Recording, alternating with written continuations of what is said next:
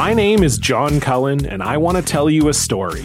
It's a story about a scandal, broken relationships, gossip, rumors, money, corporate rivalry, and curling. It's the story of Broomgate, how a single broom, yes, a broom, turned friends into foes and almost killed the 500 year old sport of curling. It was a year I'd like to forget. Broomgate, available now. Hey, it's Jordan. I hope you're out enjoying the last long weekend of the summer, maybe by a dock, maybe just in an easy chair, wherever you are. We wanted to share one of our older episodes with you because mm, if you have a child, or if you're going back to school, or even if you're just thinking about all the kids who are, this is a fascinating look about what happens when education is neglected in a school descends, well, descends into total chaos. Enjoy. You're listening to a Frequency Podcast Network production. High school is stressful enough on its own.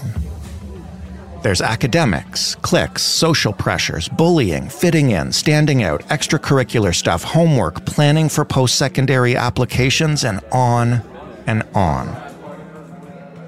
Maybe you still have nightmares about it. That's how indelible it is for some people.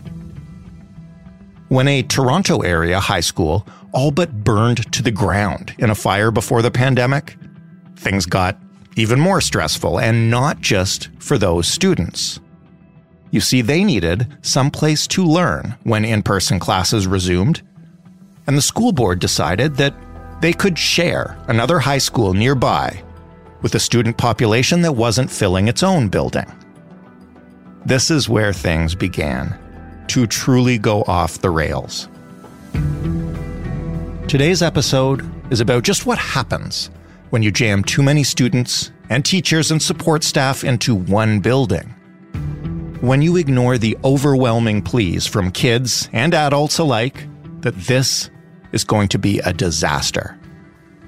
And this is about what you get when you have a school board that is rich in valuable empty property that it is not allowed to sell, and also incredibly poor when it comes to the cash required to make things actually work inside the schools. This is the story of the York Memorial High School disaster. And I don't use that term lightly.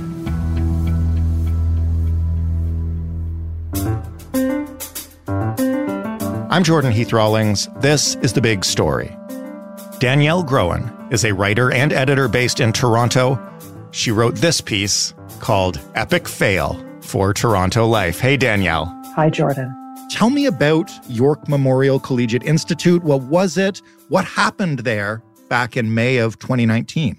Well, York Memorial is a school in Northwest Toronto. And on May 6th, 2019, which was actually the exact 90th anniversary of the school, hmm. something caught fire in the auditorium on the second floor. And initially, it wasn't a huge fire, and responders were able to put it out within a couple hours. Teachers and students assumed they'd be back in class the next day. But then overnight, another fire broke out, and this one was enormous. I mean, six alarm. There were 150 firefighters on the scene. They had aerial water cannons and excavation equipment. And by the time that fire was out, the school's roof was gone. Parts of the third floor had, had collapsed into the basement. The basement was flooded. The front exterior was heavily damaged and everything left behind by the students and teachers, their laptops, textbooks, right. backpacks, it had all burned. How many students and teachers are we talking about here? Give me a sense of the size of the school. Uh, the school was about 900 kids and teachers. And what did the school board do in the wake of the fire? What did they do with those 900 kids and teachers? So York Memorial is on Eglinton Avenue West at Keele and down Keele, about 700 meters south, there was another high school called George Harvey. And so that's where York Memorial staff and students reported the next morning, at least until about 11 o'clock when the smoke that was wafting down from the burning school got so bad that the board had to cancel class and send everyone home. Oh, and so once it became clear that York Memorial's building wasn't salvageable, the TDSB decided that those 900 kids and teachers were going to ride out the school year at George Harvey. How prepared was George Harvey for that kind of influx of students? We hear a lot about crowded classrooms uh, and stuff in Toronto. Mm-hmm. Um, how do you do that? Well, on paper, it made a lot of sense. George Harvey is, is a big, sprawling school. It was built in the early 50s, and its student population had dropped over the past 10 years from 900 to just about 500 kids. I mean, they, they weren't the only ones in the building. Uh, George Harvey had a daycare, it had an adult education program, mm-hmm. community services provider, but 500 kids is half the TDSB's ideal size for a high school. And so the board figured there was plenty of space to add another 800 students. That just wasn't exactly the case. Tell me about that. What happens next when they're consolidated? So eh, there's been a decent amount of media coverage, both just after the fire and, and then again over this past school year about a rivalry between the two schools. And certainly when the schools were brought together in May 2019, there was a lot of tension. But I don't get the sense from speaking to both teachers and students that the school rivalry was at the heart of that. Instead, you had all these students and staff from York Memorial who were absolutely shell shocked. Their school had just burned down. They'd lost a ton of stuff. Mm-hmm. And there seemed to be an expectation from the board that they just show up somewhere new and attend class or, or teach their lessons as usual, even though they didn't actually have any resources or right. books or, or lesson plans to do that with. And then from George Harvey's perspective, the size of the school essentially tripled overnight. Yeah. Um, you know, stairwells were jammed mm-hmm. with kids, bus stops were packed, and it was hot and crowded. And, you know, there was a lot of frustration. And then there were also issues with George Harvey's facilities. Like a lot of schools across the TDSB, parts of George Harvey had fallen into serious disrepair. You know, building had water damage, it had mold, there were ventilation issues, the windows had been painted shut. And so for weeks, you had parents and students from both schools pleading with the board for another solution. And there was a school a few kilometers west called Scarlett Heights that was sitting vacant. And so the TDSB agreed that they could send staff and students from York Memorial there. And, you know, as a bonus, they could use about $1.8 million in insurance money from the fire to spruce up Scarlett Heights, which would make it more valuable if the TDSB decided to sell it, you know, for example, to the Catholic School Board, which had already expressed interest in the property. Okay, so great. That all worked out and problem solved, right? Yeah, problem solved. So in September 2019, York Memorial students and teachers showed up to this spruced up Scarlett Heights, and, and George Harvey students and teachers returned to a school that was familiar and, and small, and everyone felt really good about this arrangement, uh, except the TDSB. So for some context, two years earlier, then Premier Kathleen Wynne, who was under pressure, I think, from both parents and from the conservative opposition, she issued a moratorium on closing schools. Huh. And the TDSB owns a lot of properties, about right. 600 schools, uh, and most of them are pretty large. And, you know, they were built 60 years ago at least for boomers and boomers' children. And now they're sitting under capacity because demographics have changed and there aren't as many kids. So mm-hmm. one in five schools in Toronto were already underpopulated before COVID hit. And during the pandemic, enrollment dropped further. You know, kids left public education, families left the city, immigration slowed down. When schools are underpopulated, it affects programming, right? Like if only five students sign up for a civics class or, or an extracurricular, it's unlikely to run. Right. From the board's perspective, it's also significantly cheaper to run one school at full capacity. Yeah, of course. Than it is to run several underpopulated schools. But the TDSB's hands are tied. You know, they can't close those schools and they can't distribute students elsewhere. So when York Memorial went up and smoke, the TDSB suddenly had this rare opportunity. I mean, those kids had to go somewhere and where better than an underpopulated George Harvey that was just down the street. And so I think that's maybe why just a few months after they agreed to separate the two schools, the board started talking about consolidating them permanently at George Harvey. And there was a flurry of meetings and consultations and information sessions where people in the community really stress their opposition. And then, you know, we get to March 2020 and obviously everything stopped and everyone started learning mm-hmm. from home.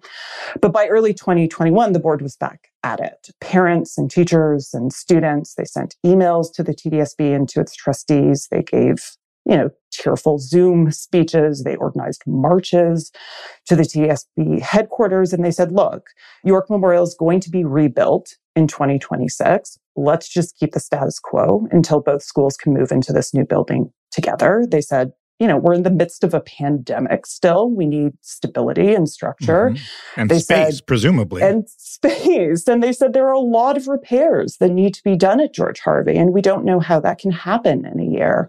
And the TDSB said, okay, thanks for your input, but we're on it, and there's plenty of time to get this right. And then in June 2021, on the board's recommendation, the 18 TDSB trustees voted unanimously for this consolidation to go ahead. And that takes us up to last fall. And I think that context is really important. And especially because we're going to get to the big picture in a bit about education in the biggest city in the country specifically. It's now fall of 2022. They've had lots of time to plan. They've heard all the parental concerns. School opens, consolidated again. And what happens? So the names get a little tricky here. And I just want to say that this is still the George Harvey building, uh, okay. uh, but the board decided that it, it would be called York Memorial from okay. now on because that name is, is a tribute to the Canadian war dead. They wanted to keep it. Right. But theoretically, they're reopening York Memorial at some point, right?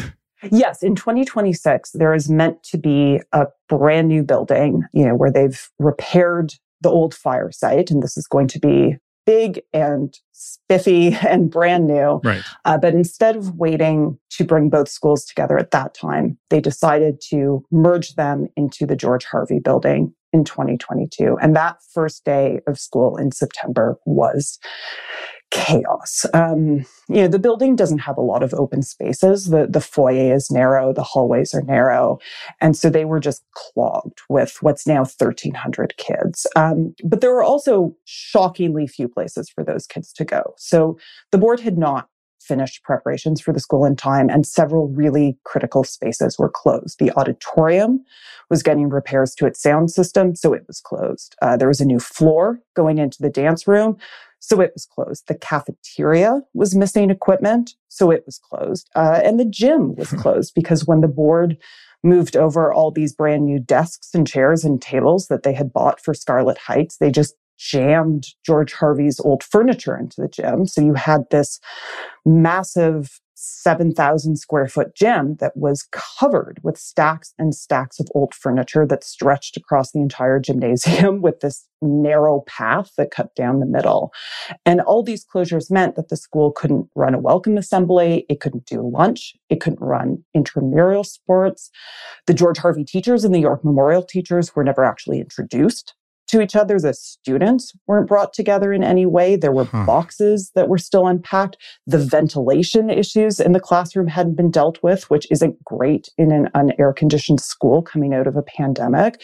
You know, pretty quickly, because it was hot in September, you had students fainting or throwing up in class because the air circulation inside was so bad. And people were stunned that this was the condition of the school. And they were angered who are the students that are at this school? You know, what's it like in the area? And what did you hear from those students about what it was like being at this school? So I think it's important to point out that students across the city have had an incredibly difficult time over the past three years. I mean, September 2022 was the first time any of them were back full time in schools because they'd had all this back and forth hybrid learning. Ontario schools have been closed for at least 22 weeks, which is more than any other province, and it weighed on kids. But as with everything in the pandemic, that weight wasn't distributed equally. And we know mm-hmm. that COVID hit hardest in lower income racialized neighborhoods like York South Weston, which is where York Memorial is located. I mean, one veteran teacher at the school told me she's never seen a mental health situation like that. She wow. said among her students, being mentally healthy isn't the norm anymore. It's the exception. Mm-hmm. You know, across Toronto, we've seen those struggles escalate into violence. The TDSB is about to have its most violent year on record. So the return to school has been challenging for all students, and principals have been pleading with the board for more resources, more mental health supports, more staff. But at York Memorial, on top of all that, students had to deal with a school that was just woefully unprepared for them.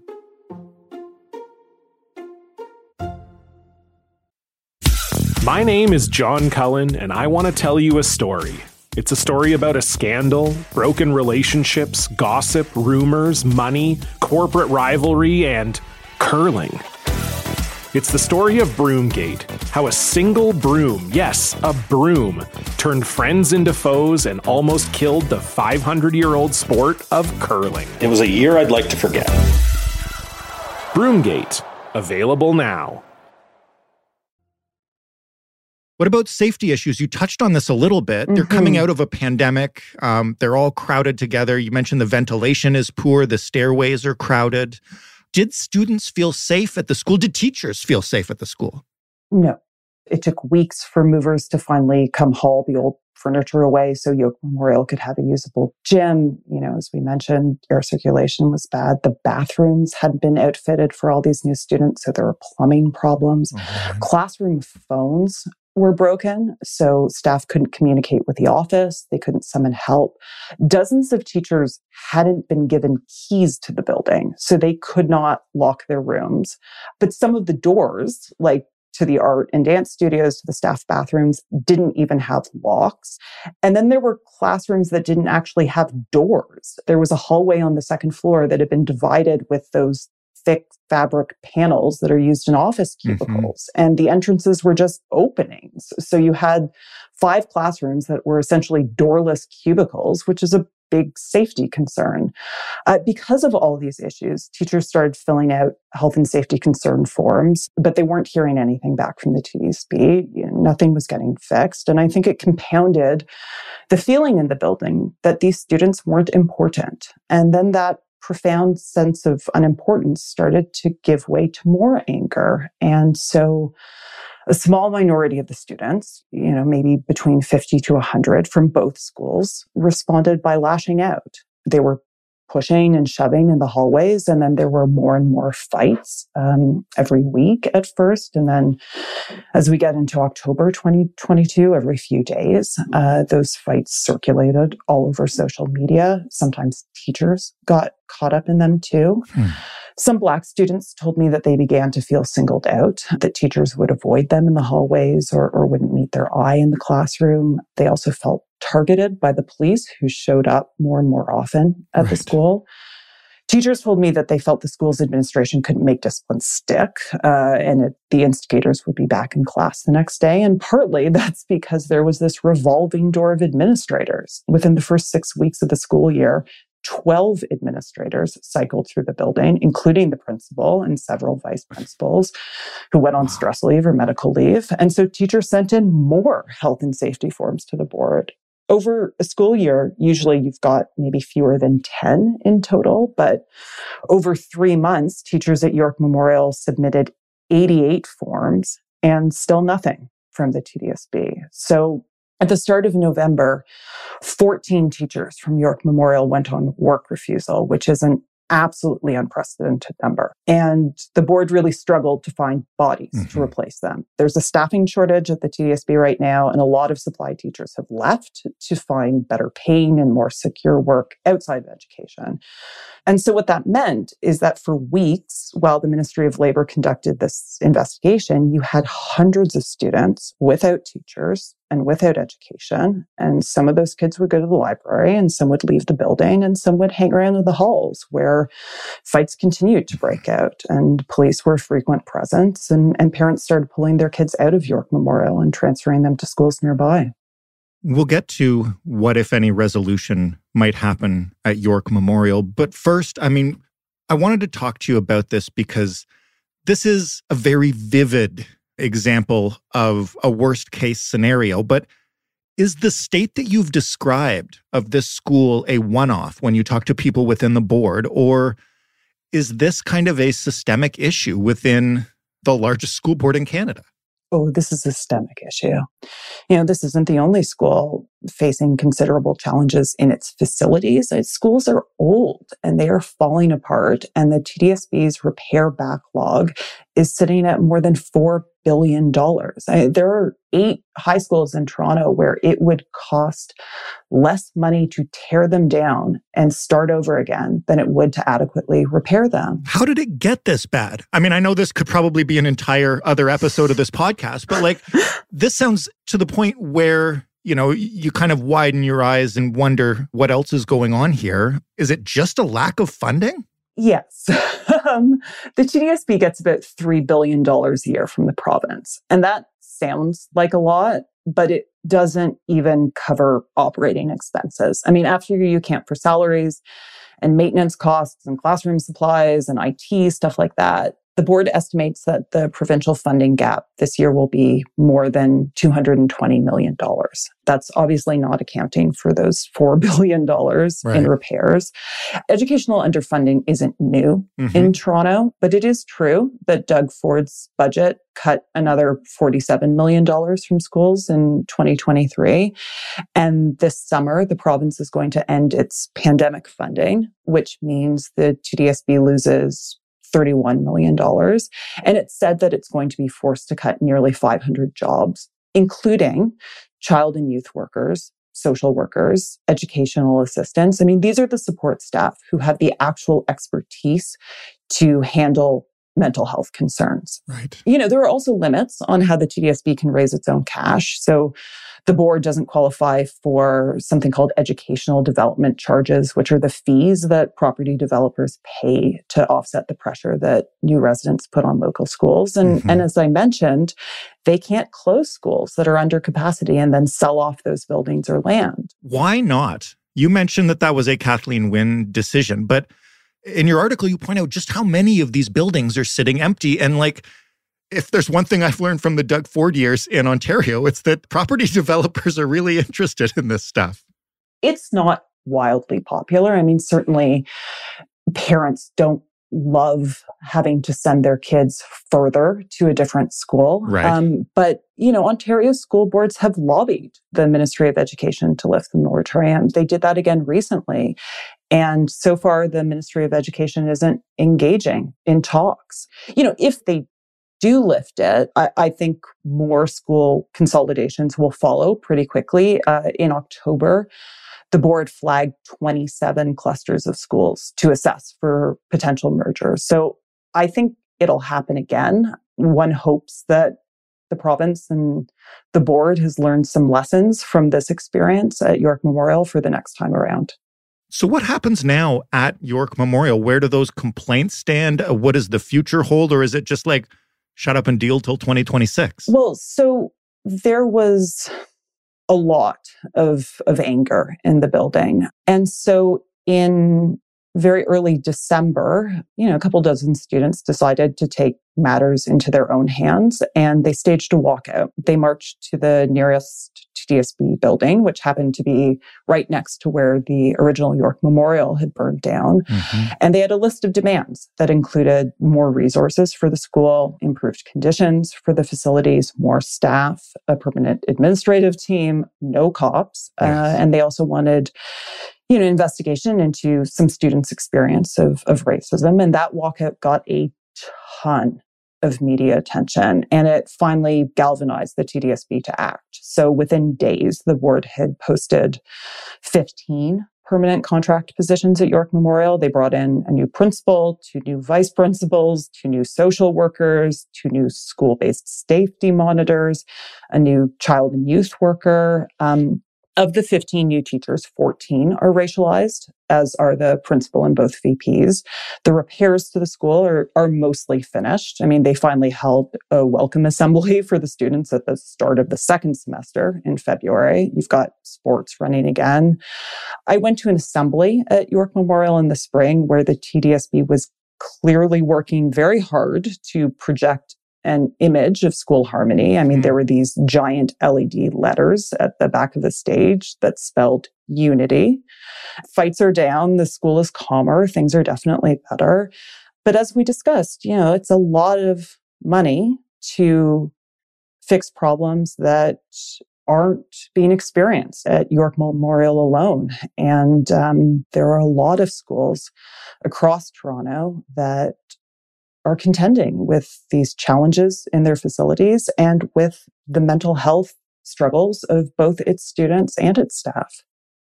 Given the whole saga you've just described, and also what it took to actually get some action on it, what does that say about what we are likely to see at schools in the future? You know, obviously it shouldn't have needed to take that much, but if that's what's going to work, maybe it just goes on. Yeah, I mean, we've seen that the board can be reactive, but not proactive. They can mm-hmm. chase crises, maybe not prevent them. And we are in a crisis. There's been a real failure to grapple with the effects of the pandemic on students. Everyone I spoke with is sick to death of hearing that kids are resilient. Mm-hmm. Kids are struggling. I mean, you had students starting grade nine in September who completely missed out on middle school and so academic performance has taken a hit across the grades, but there are major social skills that haven't developed in addition to the considerable mental health issues. Teachers are burned out. They're fleeing the board. They're contending with their own issues. And they're also teachers. You know, they're not child psychologists. That's not their expertise, but the support staff best positioned to deal with these issues are being cut. So everyone I spoke with, every parent, every student, every teacher, every expert said that schools need more resources and more funds. And obviously dealing with this situation isn't cheap. But I think that, you know, we've seen the price of failing to deal with it is even higher. But beyond that, I think we've seen from the province that there continues to be a real emphasis on test scores and mm-hmm. literacy levels and math outcomes. And it's this back to basics agenda that the Ministry of Education has pushed in the last month again. And I, I obviously do not want to discount the value of academic performance, but I wonder if going back is really the wisest move here. I mean, the pandemic forced a realignment for all of us that has led to big conversations about what the future needs to look like. Yeah. And so there's an opportunity here to have a much bigger conversation about the future of education, one that takes into account what students have gone through, what they need, and reimagines the skills that will best equip them for what's ahead. And so I think the province might want to strongly consider having those conversations. I think it would cost them far less in the long term. Danielle, thank you for walking us through this. And uh, at least things got better at one school. Thanks so much, Jordan. Danielle Groen, writing in Toronto Life. That was the big story. For more, you can head to thebigstorypodcast.ca. You know that already. You can also find us on Twitter at The Big Story FPN. Come say hi, give us a follow. Maybe we'll follow you back if you say something nice. You can email us. That email address is hello at thebigstorypodcast.ca. A couple of our episodes last week came from story ideas sent in by listeners, so please send yours in. Makes life easier for us, makes listening more fun for you. You can even call us. Just leave us a voicemail. You don't even have to send us a link or type anything. The phone number is 416 935 5935. And of course, you get the big story wherever you get podcasts. If it lets you review us, please do it. If you have a chance to tell a friend who could use an interesting daily news podcast in their life, you know where to send them. And if you, by any chance, would like to hear this podcast without any advertisements, you can subscribe to the Big Story Plus on Apple Podcasts. Thanks for listening. I'm Jordan Heath Rawlings. We'll talk tomorrow.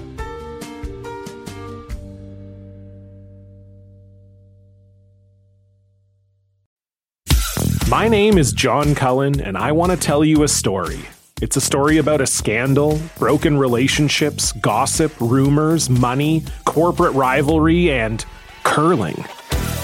It's the story of Broomgate, how a single broom, yes, a broom, turned friends into foes and almost killed the 500 year old sport of curling. It was a year I'd like to forget.